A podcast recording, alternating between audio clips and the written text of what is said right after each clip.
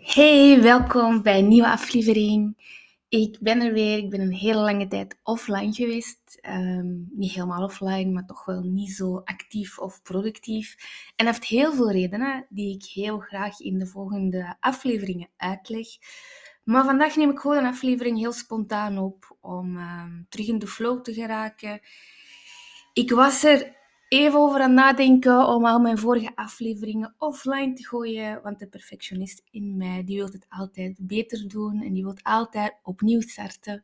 Misschien is dat ook een goede levensles die ik meteen wil meegeven, dat je altijd opnieuw kan starten, wat er ook gebeurt in je leven, hoeveel tegenslagen je ook hebt, hoeveel keer dat je faalt, hoeveel keer dat je geen geluk hebt in het leven. Elke dag is een nieuwe dag om opnieuw te starten. Toch heb ik beslist om mijn vorige afleveringen niet te deleten, omdat dat ook gewoon deel is van het proces en ik wil ook gewoon mijn pure, rauwe vorm van mezelf hier online delen met jullie, om anderen te inspireren. En ik heb zelf ook wel moeten leren dat perfectie en perfectionisme niet altijd de meest gezonde manier zijn om te ondernemen of door het leven te gaan. Dat gezegd zijnde geef ik jullie graag een update over mijn leven de afgelopen 6 maanden. Ik zie trouwens dat ik 21 juni hier een aflevering aan het opnemen was. Dat is een dag voor mijn verjaardag. En ik had heel grote plannen om iets nieuws te lanceren. Mede door corona de afgelopen 2 jaar wordt er hetgene wat ik offline deed in de koffiebars niet meer mogelijk was. En ik had het idee om heel veel van mijn kennis, mijn inspiratie en mijn opgedane levenslessen online te gaan delen. Omdat het gewoon offline niet meer kon voor een heel lange tijd. En ik had er heel veel research voor gedaan. Ik had heel veel andere mensen geobserveerd om te kijken hoe zij dat deden. En ik was er eindelijk klaar voor. Tot er iets gebeurde in mijn leven dat mij toch wel in de ban heeft gehouden voor bijna 3 maanden. Een persoonlijk stukje uit mijn leven. Op 8 mei is mijn allerliefste vriend, mijn soulmate Milo, ontsnapt uit mijn huis. Milo is bijna 7 jaar. Bijna 8 jaar, sorry, hij is 7 jaar, bijna 8 jaar. En Milo is eigenlijk in mijn leven gekomen om mijn eerste diagnose van kanker een stukje te verwerken en een plekje te geven. Want ik woonde toen alleen, ik had geen partner. Ik woonde ook ver weg van mijn familie. En ik had echt iemand nodig die mijn mentale welzijn kon boosten of verbeteren. Nu, het is wel gekend dat katten echt stressverlagers zijn. Dat is ook wetenschappelijk bewezen. Die nemen een stukje stress weg, dus dat kon ik echt wel gebruiken. Ik had er heel lang over nagedacht, want een dier in huis nemen is echt wel een verantwoordelijkheid. En voordat ik kanker had, was ik heel veel aan het reizen, was ik heel weinig thuis. En ik heb zo'n groot hart voor dieren, dat ik dat niet over mijn hart krijg om mijn dier nadien achter te laten. Dus ik had heel goed nagedacht. En uiteindelijk had ik hem toch in huis genomen van een nestje van een vriendin. Love at first sight. Milo is een hele speciale kat, mijn karakter. Ze zeggen altijd dat een kat zijn baasje kiest. En dat was ook echt het geval tussen ons twee. En hij lijkt heel erg hard op mij qua karakter. Hij is heel zelfstandig, heel bazig, doet zijn eigen ding. Maar is ook heel liefdevol en heeft op tijd nood aan knuffels, aan liefde, aan aandacht. Maar heeft ook op tijd nood aan zijn eigen space, aan ruimte. Gewoon lekker zijn eigen ding doen. Nu, Milo was dus bijna 8 jaar bij mij. En het ergste wat er kon gebeuren, was gebeurd op 8 mei. Hij was namelijk ontsnapt. De kleine rebel dat hij is. In het verleden is hij nogal wel eens ontsnapt als hij klein was. Maar ondertussen woon ik in een huis, mijn klein binnenkoertje, met hele hoge muren, dus bijna onmogelijk om te ontsnappen. Maar op zondag 8 mei was ik aan het poetsen. Ik poets meestal heel mijn huis op zaterdag of zondag, zodat ik maandag fresh terug aan de week kan starten. Dat is iets wat ik al een tijdje doe, wat me heel veel rust geeft en structuur. Dus ik was aan het poetsen, en Milo weet dat ook als ik aan het poetsen ben. Hij gaat meestal dan gewoon boven slapen, want al die geluiden, die prikkels, is voor hem te veel. Dus meestal is dat standaard, als ik aan het poetsen ben, dat hij gaat slapen. En wanneer ik me nat aan het dweilen ben, dan wordt hij opeens wakker en dan vindt hij dat geweldig om met zijn pootjes overal door te lopen. Ik weet niet of dat herkenbaar klinkt voor katten-eigenaars hier, maar ik begrijp het echt niet precies of hij dat ruikt of hij voelt dat. Anyway, ik was ook de was aan het drogen buiten op de wasrekjes. En op een bepaald moment belt mijn mama mij, want ik zou maar iets gaan drinken s'avonds. En ik zeg aan de telefoon, ik ga eens kijken waar Milo is. Ik ga boven kijken en ik vind hem niet terug. En ik ken bijna al zijn verstopplekjes in huis, dus ik ga kijken, ik vind hem niet. Maar er is altijd één plekje geweest waar ik hem nooit heb kunnen vinden. Dus er is één plekje in mijn huis dat ik niet weet waar hij soms ligt. Dus ik zei tegen mijn mama, oké, hij zal daar wel zitten, dus ik ga me klaarmaken, dan ga ik mee iets drinken. Tegen dat ik thuis kwam, was hij nog steeds niet in huis, niet te vinden. Meestal als ik de deur open doe, ik ben een tijdje weg geweest, dan komt hij heel vrolijk aangelopen om mij te verwelkomen. Dat is ook iets wat hij standaard doet en hij kwam niet opdagen. Dus mijn intuïtie zei al meteen, oké, hij is ontsnapt. Natuurlijk is dat het ondenkbare. Ik was alle scenario's aan het afgaan van oké, hoe kan dat? Heb ik de deur open gedaan? En het was mij al heel snel duidelijk dat hij op het wasrekje was gesprongen, omdat hij als kleine kitten en als junior heel graag op het wasrek speelde. En dan sliep hij daarop en ik begreep nooit dat dat comfortabel was. Maar hij deed dat heel vaak. Dus ik had heel snel de reflex gemaakt dat hij daar was opgesprongen. En ik had ook in mijn achterhoofd had ik gehoord dat wasrek een geluid maakte alsof iemand erop gesprongen was. En hij heeft allicht zijn aanloop genomen, zijn sprong. Dus het wasrek zal een beetje verplaatst zijn van een grote en verre sprong te maken naar het muurtje. Dus ja, 1 + 1 = 2. We zijn onmiddellijk in actie geschoten. We zijn onmiddellijk gaan zoeken op alle straten, gaan roepen. Maar Milo is een hele angstige kat buiten huis. Hè. Het is echt een stoere rebel binnenshuis. Hij is echt de koning van het huis. Maar van het moment dat hij niet meer in zijn comfortzone zit, dan blokkeert hij helemaal. En is hij echt een pussy. Letterlijk en figuurlijk. Maar niks gevonden die nacht. Ik heb echt niet geslapen. De volgende 4 weken ben ik elke dag gaan zoeken, elke ochtend opgestaan voor de start van de dag eigenlijk, rond 6 uur. Dan elke namiddag gaan zoeken met de fiets, te voet, flyers rondgehangen, op alle Facebookgroepen iets gezet. 4 weken lang elke nacht gaan zoeken tijdens de zonsondergang. Maar ook na middernacht. Ik heb zoveel katten leren kennen in de buurt. Ik was echt de kattenfluisteraar op een bepaald moment. 4 weken dag en nacht gedaan. En dan heb ik echt voor mezelf moeten beslissen van oké, ik moet even een pauze nemen. Mentale break voor mezelf, want ik ging er echt onderdoor, ook fysiek. Het was heel moeilijk voor mij om te plaatsen dat hij weg was. Mijn houvast, mijn steun, mijn alles. Die de moeilijkste momenten van mijn leven had mee doorgemaakt en er altijd voor mij was. Die was opeens weg. Maar de volhouder in mij en de eeuwige optimist, die bleef volhouden. En af en toe deelde ik op internet terug alle foto's van hem. Iedereen was mee aan het zoeken. Ik had ondertussen heel veel buren leren kennen. Dus er waren ook heel veel mooie dingen die aan het gebeuren waren. Maar ik vond hem niet terug. En de dag, ik zie het hier voor mij in mijn opnames, de dag voor mijn verjaardag, 22 juni, ben ik hem uiteraard ook nog gaan zoeken. En ik weet nog echt dat ik thuis kwam en dat ik zei, mijn mooiste cadeau morgen zal zijn, dat hij hier gewoon terug binnenkomt gewandeld alsof er niks aan de hand is. En ik ben toen gaan slapen en 22 juni... was mijn verjaardag, ben ik 35 jaar geworden en was ik van plan om mijn nieuwe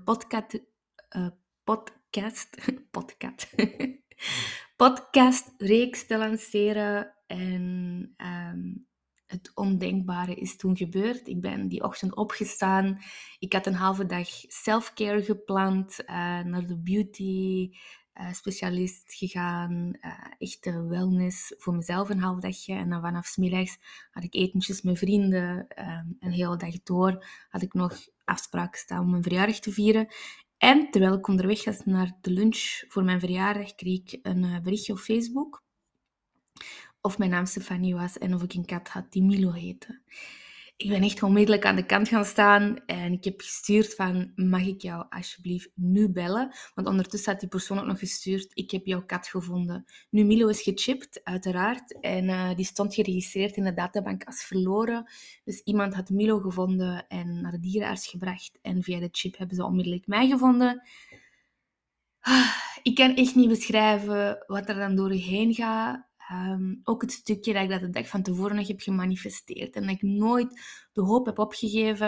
Er waren echt mensen in mijn leven, en je hebt altijd van die mensen die dan zeiden van ja, die is dood, die leeft niet meer, je moet je daarbij neerleggen, je moet een nieuwe kat nemen.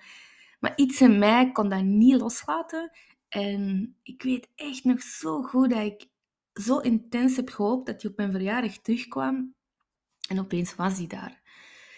Deze verhaal gaat iets langer duren dan ik gepland had. Maar kijk, ik hou van spontaniteit. Ik neem mijn podcast meestal ook heel spontaan op. Ik bereid daar wel een stukje voor. Maar ik ben iemand die echt vanuit mijn hart en vanuit mijn buik praat. En daar voel ik me ook het beste bij. Maar dus Milo was terug. Maar Milo was niet in een hele goede toestand terug. Mijn stoere vriend, die heeft het buiten niet echt alleen kunnen redden. Die had geen eten kunnen vinden. Die was helemaal ondervoed. Eigenlijk was er niet veel kat meer aan Milo. Hij is gevonden op een parking met zware epileptische aanvallen. Dus die was op zijn einde in ontbering. Dat is een woordje dat ik heb geleerd bij de dierenarts. Dat is wanneer je lichaam al zo lang zonder de juiste voedingsstoffen, zonder eten en drinken, heeft moeten doorstaan. Dat je eigenlijk gewoon van binnenuit aan het uitdrogen bent en aan het uitsterven. En allicht was hij aan zijn laatste vetreserve bezig, dat in zijn lever zit. En daarvan krijg je dus een epileptische aanval, want je lichaam gaat gewoon in shock. Dus die is echt kantje boordje van straat gehaald, naar de dierenarts gebracht. Ze hebben hem daar 3 dagen helemaal in observatie gehouden, nodige vocht toegediend, eten, om hem erdoor te halen. Maar het zag er echt niet goed uit. Nu, ik heb heel veel meegemaakt, dat is een ander verhaal om te vertellen, maar ik heb 2 maanden lang, 6 weken, Milo echt om de 3 uur moeten dwangvoeding geven. Ik heb mijn huis omgetoverd tot een tijdelijke dierenartspraktijk. Ik heb echt op de zetel geslapen, dagenlang naast hem. Ik heb hem een tijdje in de bench moeten steken, omdat hij mentaal wou de dingen doen die hij altijd deed, zoals springen. Maar fysiek was hij gewoon te zwak. Die kon amper op zijn benen blijven staan. Zijn spiermassa was weg. En er zat echt nog heel weinig in. Die kon ook heel moeilijk zijn lichaamstemperatuur zelf houden. Dus we hebben hem een tijdje moeten verwarmen. We hebben hem een infuus moeten geven. Ik heb hem recovery food moeten geven. Een hele grote reminder ook voor mij. Dat wat er ook gebeurt in je leven, hoe ernstig de situatie ook is, met de juiste mindset, zorg, de juiste voeding, de juiste rust, het juiste tempo dat je aanneemt, dat je jezelf echt kunt herstellen. Nu, de dierenarts heeft mij letterlijk gezegd op een bepaald moment dat Milo de nacht niet ging halen, toen hij nog bij de dierenarts was. En die heeft mij letterlijk gezegd dat ik afscheid moest nemen. Ik ben dan helemaal overstuur naar huis gegaan. Ik mocht er helemaal niet bij blijven. Dat was heel moeilijk voor mij. Dat was in de week dat hij was gevonden. Hij was even terug thuis geweest. Maar dan was hij terug in kritieke toestand beland. Heb ik hem terug naar de dierenarts moeten brengen. En daar hebben ze gezegd van oké, ik ga hem echt niet halen. We gaan alles doen wat we kunnen doen. Maar bereid u voor op het ergste. De ochtend nadien belden ze naar mij van kun je alsjeblieft komen, want hij leeft nog. Maar we kunnen zijn temperatuur niet meten, we kunnen hem niet vasthouden, want hij is een beetje wild. En ik dacht, yes, yes, yes. Mijn baby heeft nog kracht, heeft nog energie, is nog aan het tegenspetteren. Dus ik ben dan naar daar gegaan. Maar laten we eerlijk zijn, die dierenartsenpraktijken en die hun kooien waar ze dieren houden, die zijn echt schrijend. Die dieren zitten daar in een klein kotje, er komt niemand bij 's nachts. Ik ben eigenlijk heel zwaar geschrokken van de manier waarop. Ook van de prijs. Ik wou vroeger altijd dierenarts worden. Ik denk dat het geen geheim is dat ik een groot dierenhart heb. Maar op deze manier met dieren omgaan, dat was voor mij wel confronterend. Dus ik heb mijn intuïtie gevolgd en ik heb gezegd, kijk, ik ga hem mee naar huis nemen. Als hij sterft, heb ik liever dat hij bij mij sterft. En dat hij omringd is met de mensen die hem graag zien in het huis waar hij vertrouwd is, in zijn eigen comfortzone, in plaats van dat hij hier nog een nachtje langer moet blijven, helemaal alleen in een kooitje. Zwart. Nee, dat is echt niet waar ik voor ogen had. Een beetje verontwaardigd, zei die dierenarts, oké, als dat uw keuze is, dan is dat oké. En dan heb ik hem mee naar huis genomen en dan heb ik mijn hulp en steun van een VZW die zich inzet voor zwerfpoezen. Die samenwerking met een fantastische dierenarts heb ik Milo erdoor gehaald. En vandaag de dag is Milo ondertussen al bijna 1,5 kilo bijgekomen, wat heel veel is voor een kat. En loopt hij hier weer vrolijk rond, kan hij terug springen, is hij teruggegroeid in spiermassa, is die zijn maag- en darmstelsel helemaal terug op gang gekomen. Eet hij 3 keer per dag en is hij bijna terug, mijn oude vertrouwde vriend. Dus in een notendop, op 15 minuten tijd, heb ik jullie uitgelegd waar ik de laatste maanden mee bezig ben geweest. Heel intens, heel pittig, emotioneel, maar ook op fysiek vlak. En het heeft me nogmaals getoond hoeveel veerkracht dat ik zelf heb, hoeveel doorzettingsvermogen dat ik heb, hoe hard dat ik niet luister naar wat dokters zeggen en hoe hard dat ik zelf incheck op mijn eigen intuïtie. Mijn allerliefste schatje heeft hetzelfde als mij gedaan, heeft zijn zelfhelend vermogen teruggevonden, heeft niet opgegeven. En ik ga eerlijk zeggen, ook Milo heeft heel hard moeten vechten voor zijn leven. Hij heeft heel hard zijn best moeten doen.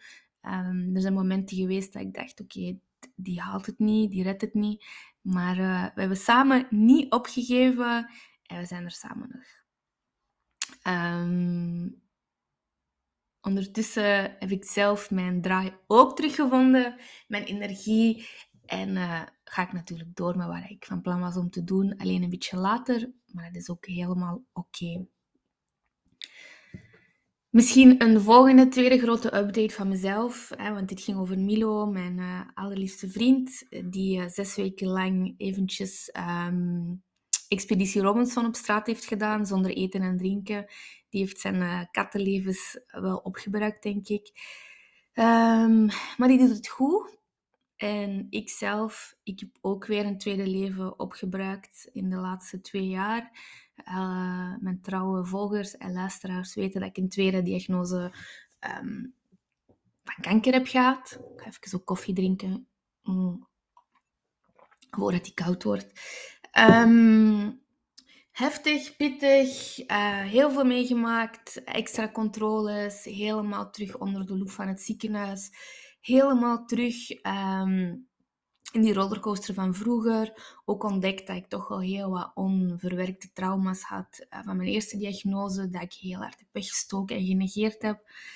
Dus ik heb voor mezelf besloten om eindelijk eens echt naar mijn lichaam te luisteren. Maar echt, echt. Want er is een verschil tussen luisteren en echt luisteren. En ik hoop dat ik in de volgende afleveringen, maar ook door de andere dingen die ik ga doen, andere mensen opnieuw kan inspireren en kan helpen daarmee. Want voor mij is het opnieuw een hele interessante ontdekkingsreis geweest. Want ik had natuurlijk al zoveel soul-searching gedaan. Ik heb in de afgelopen jaren zo hard aan mezelf gewerkt. Nu, ik ben ook de eerste die zegt dat het een never-ending journey is. Het is eigenlijk een verhaal dat nooit tot zijn einde komt. Het is echt de journey die telt en niet de destination. Er is geen moment waarop dat je wakker wordt en zegt, kijk, vandaag ben ik genezen en nu hoef ik mij nooit meer in te zetten of in te spannen. Trouwens, Milo loopt hier net binnen. Hé, lieve schat, ben jij wakker? Ik ben zo blij dat hij terug is. Hij is ook mijn trouwe coworker in huis. Die ligt altijd achter mij als ik aan het werken ben, achter mijn computer. En hij is... Oh nee, hij komt op mijn bureau.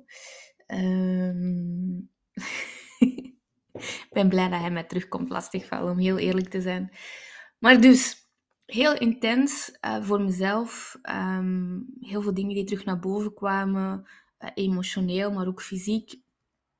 En ik was ondertussen ijverig aan het ondernemen en terug voltijds aan het werken. En ik ben echt wel geconfronteerd geweest met het feit dat dat allemaal niet meer zo realistisch was voor mij. En dat ik echt eens in de spiegel moest kijken en mijn leven moest gaan inbouwen op maat van mezelf. Op maat van mijn verwachtingen, mijn noden en behoeften.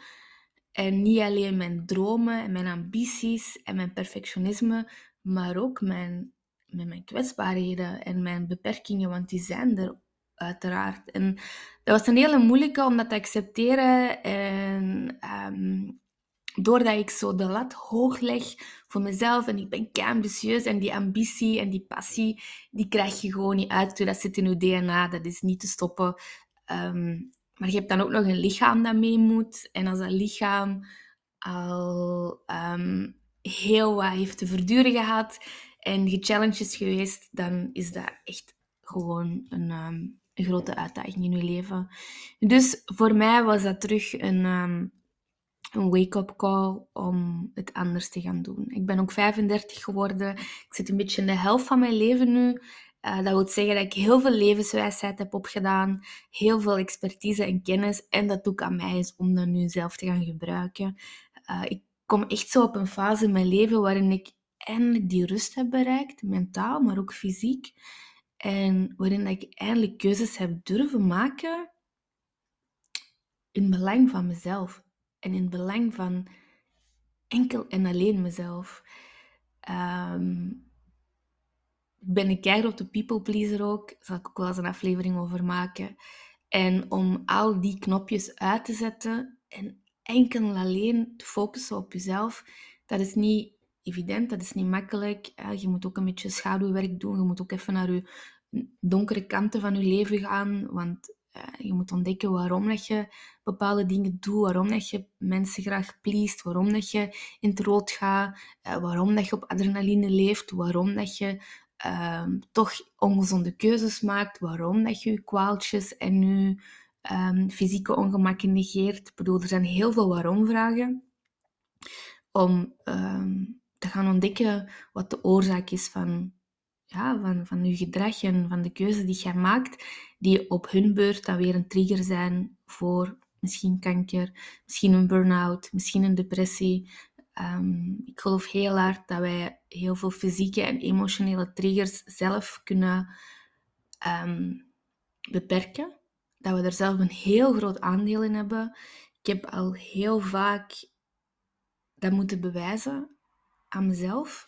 En elke keer als ik mijn hele hebben en houden, al mijn energie, mijn focus, mijn liefde daarin smijt, dan is dat zo ten goede van mijn eigen gezondheid, zo ten goede van mijn eigen geluk, van hoe ik mij voel. Dan komt dat echt allemaal terug tot zijn recht. Dan vind ik die balans weer. Ik weet heel goed hoe het allemaal moet. Maar ook ik laat me soms wel eens meeslepen met energie, met de vibes, met de verwachtingen die heel onbewust in u insluipen terug vanuit de buitenwereld. We leven toch wel in moeilijke tijden.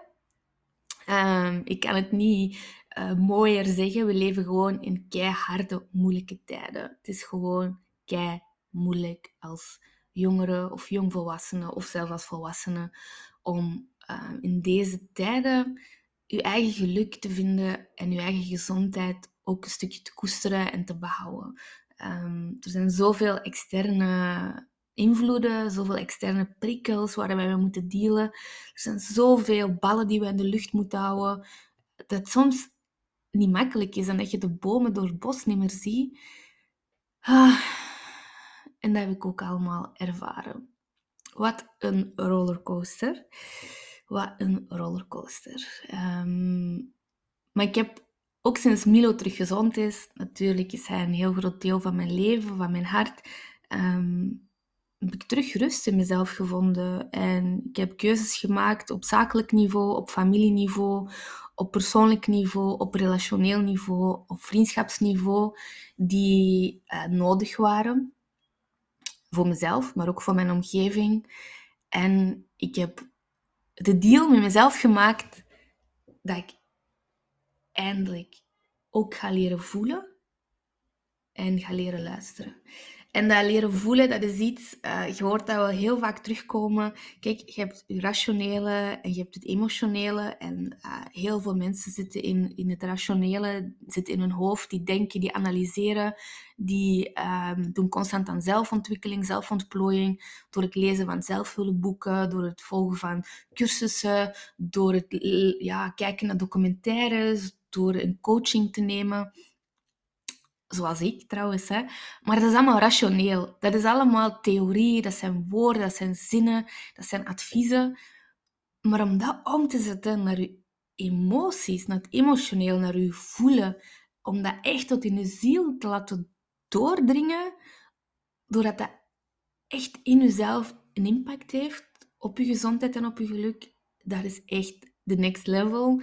En dat heeft voor mij lang geduurd om dat echt te gaan voelen. Ik ga ook sinds bijna een jaar naar een psycholoog. En die zei dat op het begin altijd tegen mij: Stefanie, je zit te veel in je hoofd, je bent te rationeel. Ik wil dat je voelt. En ik werd altijd boos op haar van, ja, maar ik voel toch? Maar dan beschreef ik rationeel die emoties van boosheid, teleurstelling. Maar ik blokkeerde mijn gevoel.